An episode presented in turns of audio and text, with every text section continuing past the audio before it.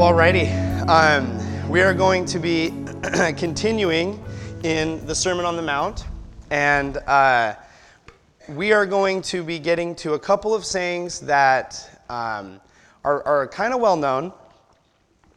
One is, um, I I think it's pretty popular in that uh, people love it. And, and I think the other one is popular in the sense that people don't like it very much. Uh, and so I have decided to smash those two together and um, just let them kind of sit together uh, because I think they each give context to the other. Uh, and, and throughout the sermon, Jesus has had a number of these sayings that are kind of, kind of popular, especially in the culture today. Um, some of these are, are words about loving our neighbor. Uh, you, you'll even hear that outside the church sometimes, like, well, we need to love people. But I think what happens with the notion of loving your neighbor is that if a person is not a citizen of the kingdom, if they have not been changed by Jesus, then they get to this point where they have this person and it is their neighbor, but, but they're difficult. And they get to this spot where it's like, okay, but I don't like them, so I am, I'm going to walk away from this because I'm, I'm done. I'm, I'm off the hook. Uh, another uh, is, is Jesus' words that we looked at last week about asking and receiving. And it's this idea that sometimes if the person maybe is not changed by Jesus, they get to that and they say, I've asked and I haven't received and I'm, now I'm done. I'm walking away from this. And what, what distinguishes the person who, who does that from the person who has been changed by Jesus is their willingness to stick with one of Jesus' teachings, even when it's difficult, when it's challenging, when it's not what we like, and, and when the truth is, is kind of harsh and hurts a little bit. The, the person who's been changed by Jesus would say, I, I may not like that. I may not even like the way it makes me feel, but Jesus has said it. I believe it is true, and so I must adjust accordingly. I, I must take that at, at face value. And so some of these sayings in the sermon are things that even people outside the church, they, they have heard, they may have even said. And, the one we're going to, where we're going to start today is I, I would wager this is one of the most popular things that Jesus may have ever said. It, it, it's, it's so popular that, like, even, even kids in school, from a very young age, they may not be told that this is what it is, but they have heard the statement, do unto others as you would want them do to you. They teach it to little kids. They, they write self help books about it. And they have like people speak at big conferences just on this idea. And, and what's interesting is that it's so popular that about 500 years ago, they decided to name it four or 500 years ago. They said, you know what? This is so prominent in our day to day lives and our theology, we got to call this something. And so, in many of you, if you look in your Bible, we're going to be in Matthew chapter 7, uh, and we're actually going to start in verse 11. But if you look in there, you may have a, a heading that says the golden rule. And I, I want to say, Jesus did not call it that. Jesus didn't say this and say, hey guys, I'm getting ready to give you the golden rule. This is number one. That was later. Somebody took that about mm, 1500 years after Jesus and said, man, this is pretty important. Uh, people are using it all the time. It is the basis on which we can interact with each other well. We got to name this thing. And they called it the Golden Rule. And the Golden Rule says, Do unto others as you would have them do unto you. Treat others the way you want to be treated, is, is how I think it is often said today. And what's interesting is people like this one. Um, people like it because it, its focus is on, on us. How do I want to be treated? Okay, now I will try to do that to other people. People like it, it's, it's pretty popular today. It may not be attributed to Jesus. It may not be credited to him as, hey, you know, Jesus taught this, little kids. and we're going to try to do this in kindergarten class. But, but it's out there. This notion is, is part of how we, how we raise and teach young people to navigate those things where it's like, well, I don't really know what is right in this moment. And you can give them, well, how does it, how would you feel if someone did this to you? But when Jesus says this, he, he is not creating this, this like life rule to just, well, if I do this, I'll be good. He's not just creating a, a, short saying that we can hold on to and say, okay, now I have, I have this, and, and if I just keep. He's not trying to get us this little, little saying to live by. It, it, it is that, but it is much more than that. Remember, Jesus is expounding the movement of the kingdom. He's trying to communicate something about the kingdom and how we live and how the kingdom is going to interact both on this earth and in the kingdom to come. So today, like I said, we're going to be in Matthew chapter 7, and we're going to start in verse 11. Um, and as you turn there, just a, just a real quick reminder Jesus is on a hillside with, with a group of outcasts. And, and some of them, we find out uh, in, in the end of 4 and beginning of 5, have actually begun to follow Jesus not just for a handout or a meal or, or a healing, but they have begun to follow him in the capacity of a disciple. That is, one who wants to associate with, learn from, and be more like this teacher, this Jesus. They have taken up the mantle of disciple, some of these people. And like last week, I want to take just a couple of pertinent teachings from before in the passage and in the sermon because Jesus gave it in one go. So, some of the things Jesus has already said are going to be important to figuring out what this golden rule has to do with anything. Uh, and the, the first is Jesus is teaching about the law. So, when Jesus starts talking about the law, he tells them that he has come to fulfill the law. And what's interesting is after Jesus says, I've come to fulfill the law, he then goes on to take the law and make it even like more extensive. I say to you, you have, you have heard that it is written, but I say to you. That is his pattern. And in all these, in his teaching on anger and lust and divorce and, and promises and payback, he takes the law and he, and he shows that the heart of the law is much greater than just doing it. And then he still holds to the fact that he has fulfilled that for us. Jesus has moved into some practical points about how to live that out. And now he is moving out of his words about asking and seeking and knocking. And what's weird is, is he's, again, he's on a roll. Ask, seek, knock. We're not supposed to judge others. We, we're, we're in a train of thought here. And then he just kind of plops this rule down kind of right in the middle and says, Do unto others as they, you would have them do unto you. And it, and it is right before he transitions to the close of his sermon, which is a bunch of warnings for us warnings for his disciples, warnings for people who have called on the name of Jesus, who are members of the kingdom. And so it is as if this golden rule acts as a pivot point from the practical, how do we live this out, to these warnings. How do we move forward and what do we need to be careful of? And so in Matthew chapter 7, starting in verse 11, Jesus says, If you then, who are evil, know how to give good gifts to your children, how much more will your Father who is in heaven give good things to those who ask him? So whatever you wish that others would do to you, do also to them. For this is the law and the prophets.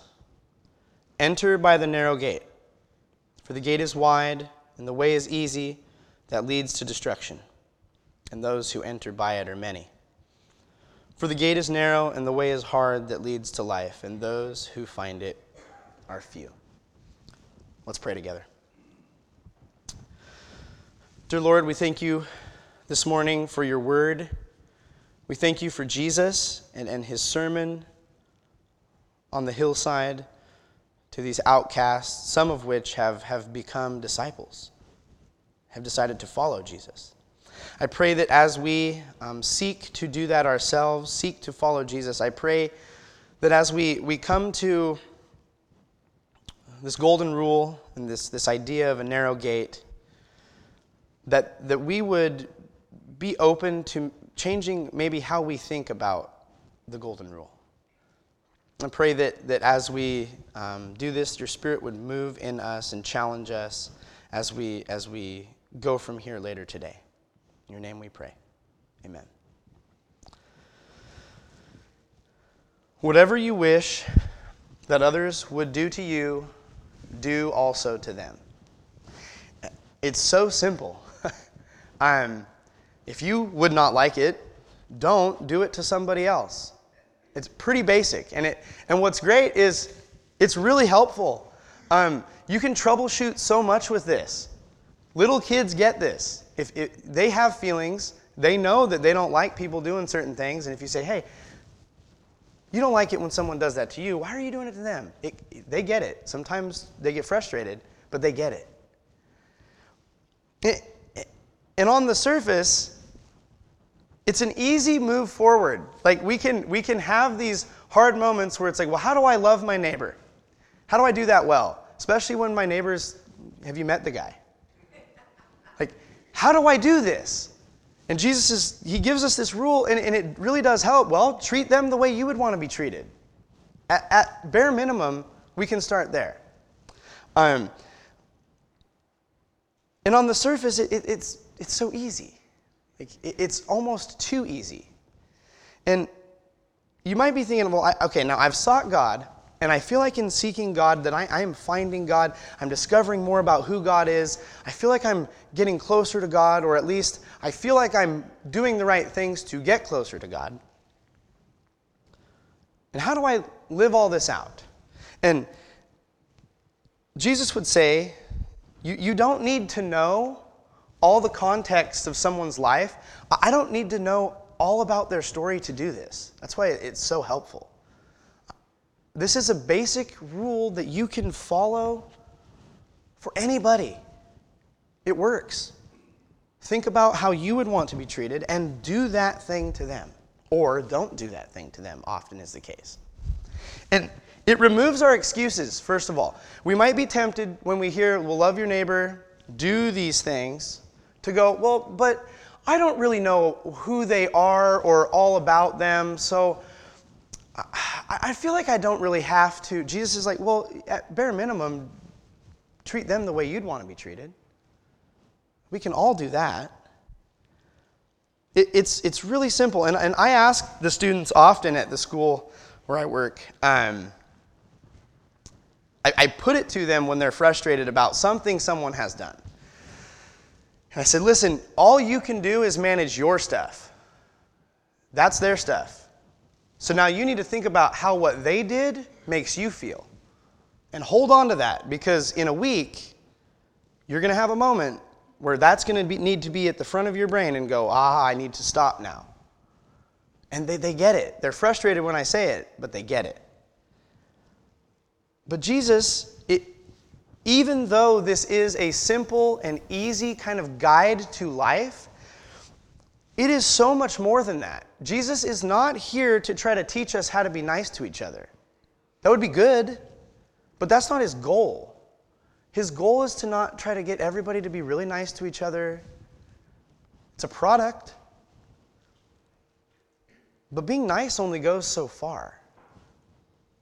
It, it, it has an end date, it has a shelf life. Jesus' statement in this rule is so much more than that. He says, Do to others as you would have them do to you. And he says that it is the law and the prophets. I, I would challenge you. Um, it would be really funny if, when kids hear this, if they hear it in school, if that was tacked on at the end. Make sure we're treating others the way we want to be treated, because that's the law and the prophets. That would get people's attention so quick. And, and when Jesus said, it's the law and the prophets, the Jewish people gathered there that day would have understood that Jesus is saying something about this teaching. He's saying that the Old Testament, the law and the prophets, this teaching kind of contains all of that. It is what all of that is trying to communicate. And we might hear that and go, well, that seems way boiled down. But if we read the Old Testament and we go through it, we're going to find that the Old Testament is a story of God choosing a people and using that people to bring all people to Him. And if they did unto others as they wanted done unto them, they want to be a part of the people of God. And if the people of Israel went about that and said, you know what? We want the land, we want the promise, we want to seek God, often they did not. And if they sought to interact with the people around them that way, Jesus is like, this is, this is the law and the prophets. Do unto others as you would have them do unto you. If you seek to do that, you can go through all those laws and you're going to be pretty safe on most of them, if not all of them here. Do unto others. It's good. But, but there is four important aspects I want to look at about how the golden rule assists us and challenges us a little bit today. And the first here is that the golden rule troubleshoots a process marred by sin. In verse 11, Jesus allows them to rely on God's ability to give good gifts. He says, You know, your Father who is in heaven is, is, gives good things to those who ask him. And that is in contrast, as Jesus has already said, those who are evil, they have sin, they have a problem. And, and it's as if he is taking that and he's saying, listen, you, you have this sin problem, you have evil. And even though you understand how to give good gifts, sometimes that evil is going to cause problems between you and your neighbor, you and God. And when we get to the point of, well, how, how do I do all these things that Jesus has said? This, this simple rule troubleshoots that. It, it causes us not to worry about, like, oh, if I'm evil, how am I going to be able to love my neighbor? Jesus says, do unto them as you would have them do to you. You still have sin, but, but it doesn't get bogged down in the, well, am I doing more harm than good if I am evil? And it helps us move forward. It gives us a place to start. He tells them, and maybe, maybe you hear that, and you feel the effect of sin. You're like, yeah, I, I, I, do struggle with loving my neighbor. I do struggle with, with not being anxious and laying my treasures up in heaven and not judging others. Maybe you feel that effect of sin, and you hear Jesus say, Do unto others as you'd have them do unto you, and you hear that, and you go, Well, sometimes it's really hard. Like, Sometimes I almost want to tell people that I would like someone to whop me in the head just to be able to do it. To, no, that's not the point. And you feel stuck a little bit. It's like, okay, I understand here, but I feel stuck. I get the rule, I understand the notion. How do I move forward from that interaction? How do I proceed? At minimum, we can't go wrong with doing unto them as they do as we would want them to do to us. But the second thing Jesus is getting at, and this is tied to his words about judging others, is this notion that if we have received help, if, if somebody has helped us, especially through sin in our life, and we know what would be beneficial, the loving response then to someone is to help them in turn. Jesus, when he talked about the, the plank in our eye and the speck in our brother's eye, he doesn't say, never ever help them. But what he does say is, deal with your stuff first, so that way you're able to help them and it's not marred by hypocrisy. And, and if you've ever had someone, imagine that you, you just have this graveling thing in your eye and you, you can't get it out. It's causing all sorts of problems. And you see people and they're like, oh man, that, that's awful. I hate to see that. You know, we're praying for it. That's great. But imagine that there was somebody who walked up and said, oh, that is awful. And then they walked away, and a week later, you're still struggling with it, and you found out that that person has already walked that, they've already done it, they have, they, they know the exact remedy to that problem, and their response was, oh, man, that is really awful. I hope it gets better. And they walked away. It'd be so frustrating.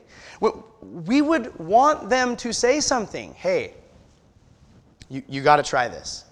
Um, this will help you. We would want their help. And so, if we take this back to Jesus' notion of, of the, the speck in the log, we too, if we would want their help, we should be thinking, how can I lovingly step up and help someone in a way that is productive? I would want them to do it to me. And Jesus says, then, at minimum, I can do that unto them. Couple years ago, I, I, came into the church office uh, in the summertime, uh, really reefing on my eye. Uh, it's seasonal allergies, pretty much April through September are just bad for me. Um, and my eyes red and like watering, and you kind of got the squint going on. And Ben, he turns to me and he's like, "What? Are you good?" I'm like, "Yeah, here we are." And he just reaches in his desk drawer and he pulls out this little bottle and he said, "Hey, try this stuff, um, Zaditor." Product placement? No. Uh, and he says, "Here, like, try this stuff. It's great. I use it." And I and I'll kid you not, never go back. It's it's the best. But imagine I walk in and my eye is all red and and Ben sits there and he goes, Man, I, I remember when I had that problem. And man, I, I'm sure glad I figured out that this stuff is better than the other stuff. Hopefully he does too one day.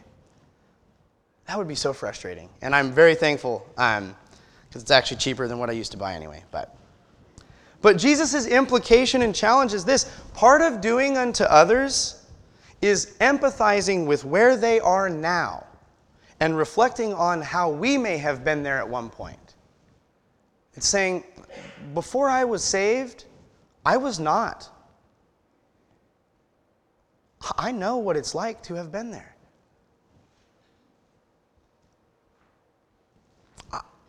I want to do unto you as I wish someone would have done unto me, or someone did do unto me at that point. The third aspect of this, this golden rule is a challenge for us not to do the bare minimum. I think a lot of times uh, when people get to this verse, and I kind of let the cat out of the bag on this early, is, is they get to it and they use it as a way to wipe over, okay, now we did that and we can move on. But very few of us, when we sit down and we really think about it and we think, how do I want people to treat me? Very few of us think that and go, I hope everybody I meet today does the bare minimum with me. Just, just does enough and then leaves me to struggle with the rest. We want someone to go the extra mile for us. We want someone to, to go to the extra effort for us. It, it feels really nice. It makes things so much more simple it does not leave us struggling with, well, I guess I'll figure it out on my own. And so if, if we are challenged to do unto others, Jesus is challenging us to, to go above and beyond with each other. Don't leave it halfway done. If we see a problem, we move into it as a solution. It's active. And that is the first and, and one of the main differences with how the culture interacts with this.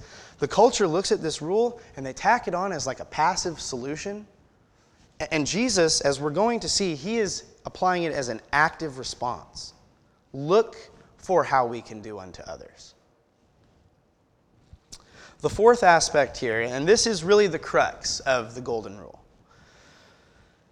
and that is the spiritual implications of the Golden Rule. Because while the first three aspects of this, I think even, even those outside the church would say, I, I can get on board with that. I like the idea of going above and beyond. That sounds really good. Imagine a world where everybody did that. This verse, this rule, has spiritual implications. Jesus is talking about a kingdom. It is a spiritual kingdom that can be experienced on this earth here now and will be experienced in full in the future. And so when he says, Do unto others as, as you would have them do unto you, there is a spiritual matter here.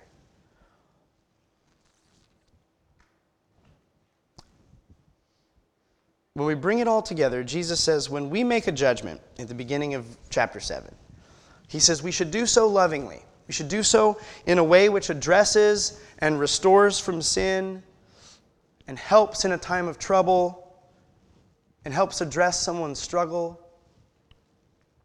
And then Jesus teaches about seeking God and finding God.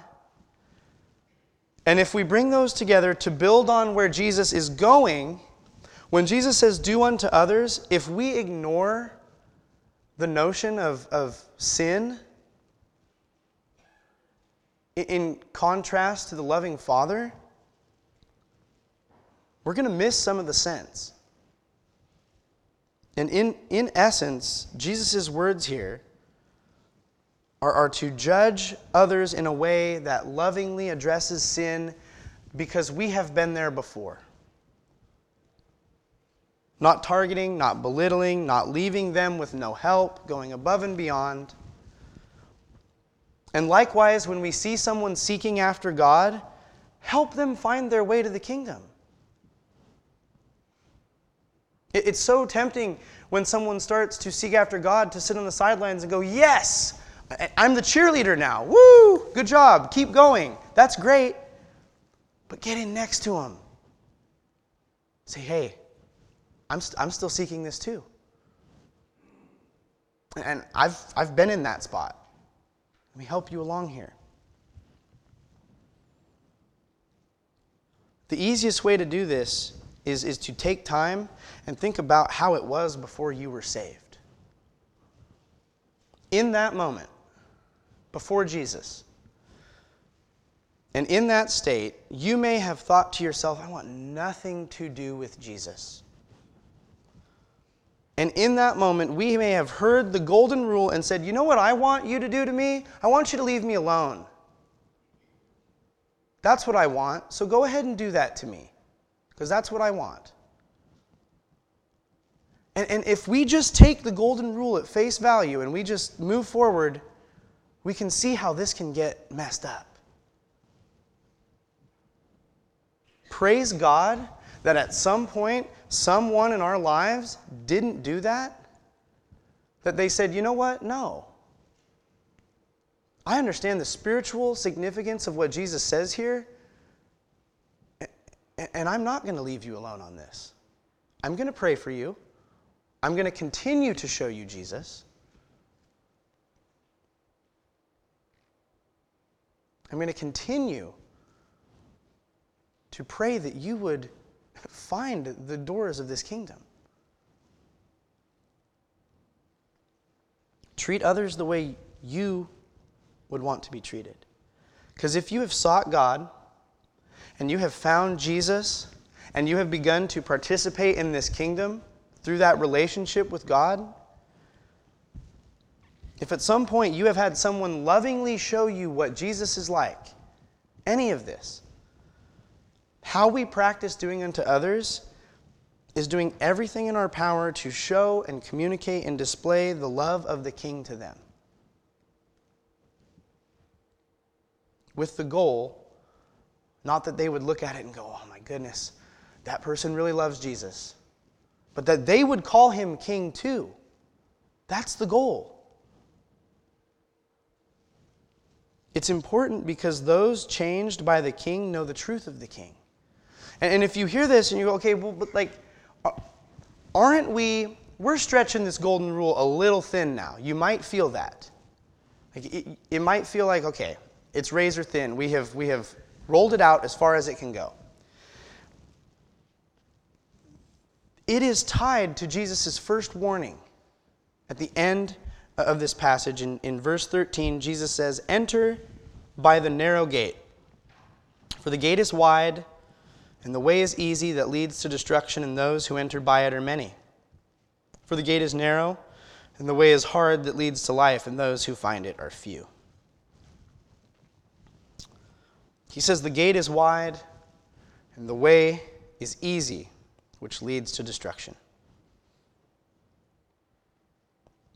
A wide gate seems like a pretty good idea. It's really good at getting stuff through it. Uh, when we moved to our house last year, um, I used to have a riding mower because my old lawn was a disaster and kind of big. Um, and when we moved, I, I, went to put my mower in my backyard and it didn't fit through the gate. uh, so I sold my mower. And we even talked about well, do we take part of the gate down and then about 30 feet past the gate is the air conditioning unit that is not going to go by. And it's like, well, man, a big gate would have been real nice. Like, when, we're, when we go on a trip, um, Anna and I take a, take a trip to Idaho every, every November. And sometimes we go in the summer too, but the one in November is always dicey because we always have to do the trip check. Because you're rolling the dice if the roads are just going to be solid ice on the pass. And when we think of a way, a road, a nice, easy road, it's so good. But the, the problem here is, is our notion of a gate is so much different. Our gates separate like our front yard from our back and like keep our pets in. But they had gates at the entrances to their cities. It was, it was the means by which someone entered the city and the other thing in their mind would have been the gate to a sheep pen, which is often the shepherd standing in this enclosure to separate the outside from the inside. Their, their gates are different. And, and first of all, a really wide gate, man, you can let some wild stuff in. People can sneak in the edges. You can probably bring a whole cart of stuff into that city. a lot of people can get in by a wide gate. And the road up to the gate, Jesus says, easy. You can pack all your stuff, it's easy to carry it all. A wide gate and an easy road. And I think if you, if you took this out of its context and you shared that with someone, they would hear it and go, that sounds great. Uh, an easy trip, and when I get to the end, I can fit all my stuff through and they're going to welcome me with open arms. That sounds awesome. That's what the culture wants, that's what it promotes. Everything is good, everything that you feel is valid. And, and just comfort all the way to the end. An easy life, all our choices validated and when we get to the end, we'll have no problem because everybody gets in. And I'm going to be honest with you, that would be really nice. Except Jesus says at the end that this easy road and this wide gate, on the other side of it, is a kingdom filled with destruction. And you might hear that and go, why does that have to be the case? Jesus, why? It seems so good. Why does it? And, here's, here's the problem it's because that's the truth. Jesus, for the first time in his sermon, is delivering big bad news.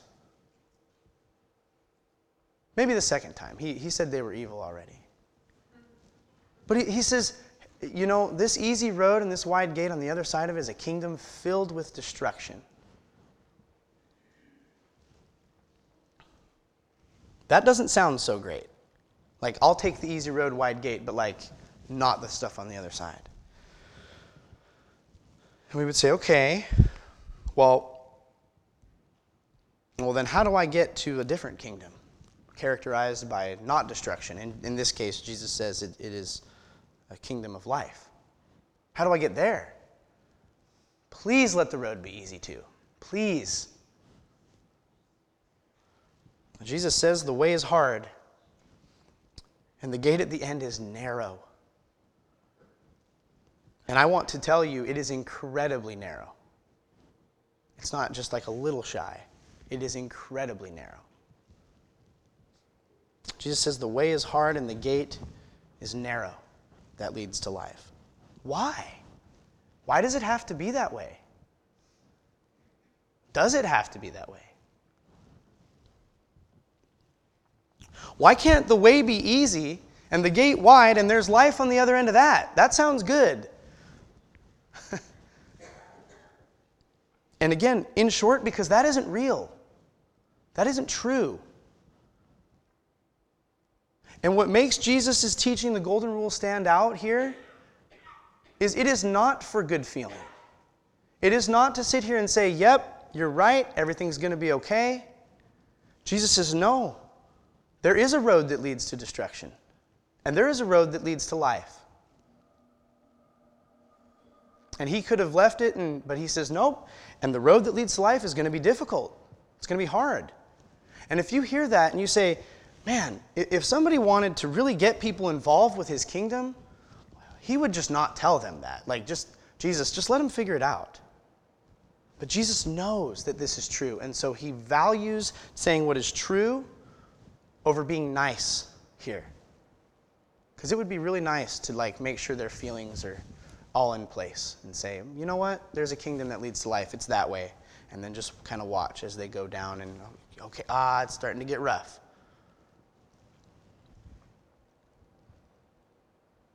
You know the gate is narrow at the end you are likely barely going to fit through it, especially you're me. And you, you will, and you will have to leave behind and forsake many pleasures along the way. You're going to have to dump them on the roadside. And as you forsake those things that once comforted you, you will find that the road does get more difficult. You have less to travel by the road is getting more and more difficult. And you would ask yourself, why would anybody go that way? Don't you know the road is hard? It's because people who find themselves walking the difficult path, they find themselves on this path. They know the gate at the end is incredibly narrow, and they do so because they believe Jesus. They believe what he has said. That's it. It is faith. It's not logic. It's not, well, it feels right. It's faith. It's faith that this road will be worth it. What's interesting here, and the trick is, when we choose this road, this, this difficult path, say, okay, I'm choosing Jesus.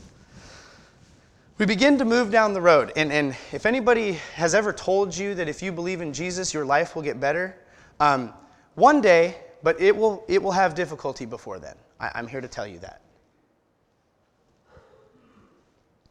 When we believe in Jesus and we choose this path and we are seeking God, what we find is we begin to, even though we're losing our, our baggage and our luggage and we can't keep it, we find a travel companion.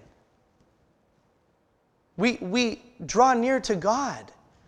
Jesus, what is interesting is the king meets us on the road. And he's the one that says, hey, listen, you're going to get to this gate, and it's going to be incredibly narrow. And you're, you're clinging on to this thing for comfort. You're clinging on to this thing for security. You're looking at it as your hope, and you need to let that go and let me pull you on towards this kingdom the king meets us on the road. It doesn't make the road any more easy to travel. It does, but it, it, in short, it's not going to feel that way at first. And as we find Jesus, we find that as we travel with Jesus and we seek God along this way, we find that He makes us continually more and more ready for the day we arrive at that gate. That is what we're doing. When, when Pastor does this uh, discovering spiritual maturity, that's part of that. Discovering what maybe it is that we need to do next to make us more ready for the kingdom. More like Jesus. So that way, when we get to the end, we'll go, perfect fit. I love this. I love this kingdom. When we arrive at the gate, we knock. One of the things we will notice here in this kind of analogy that Jesus has set up is that this gate is incredibly narrow. For the sake of the analogy, we're going to look at it and we're going to go, there's no way that I can get through that. That's the point. We can't.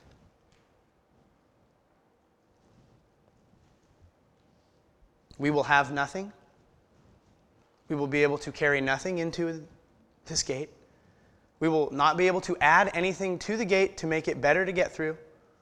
We will arrive at it and we will have nothing and we will say, I can't even get through. And Jesus will help us through. Jesus is the only way into the kingdom of God. He's not a way, He is the only way.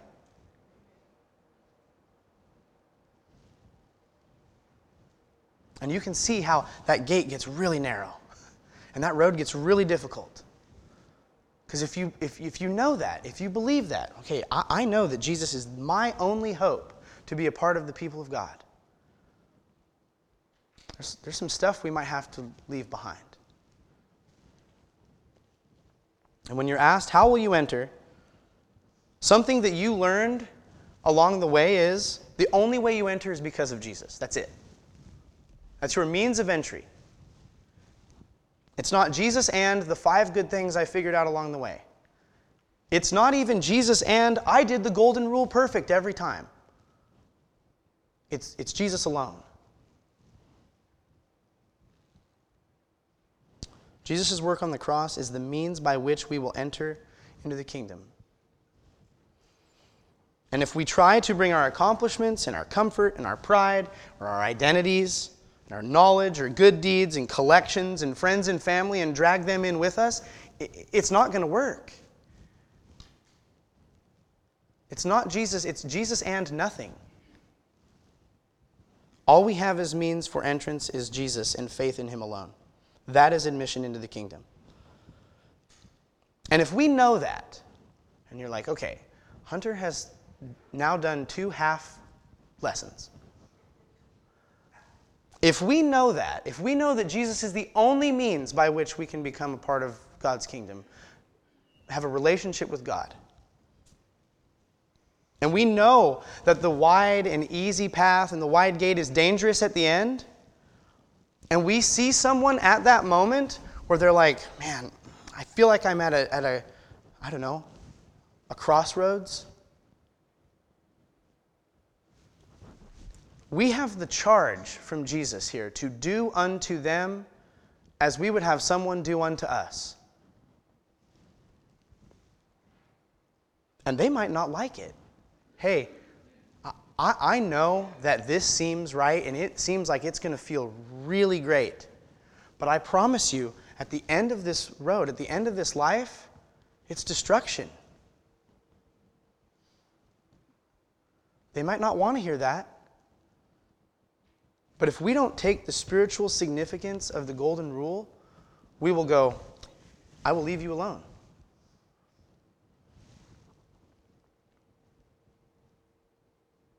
If a person could tell you exactly how to navigate this so that way the, the end result is life, and you said, Yes, tell them, please.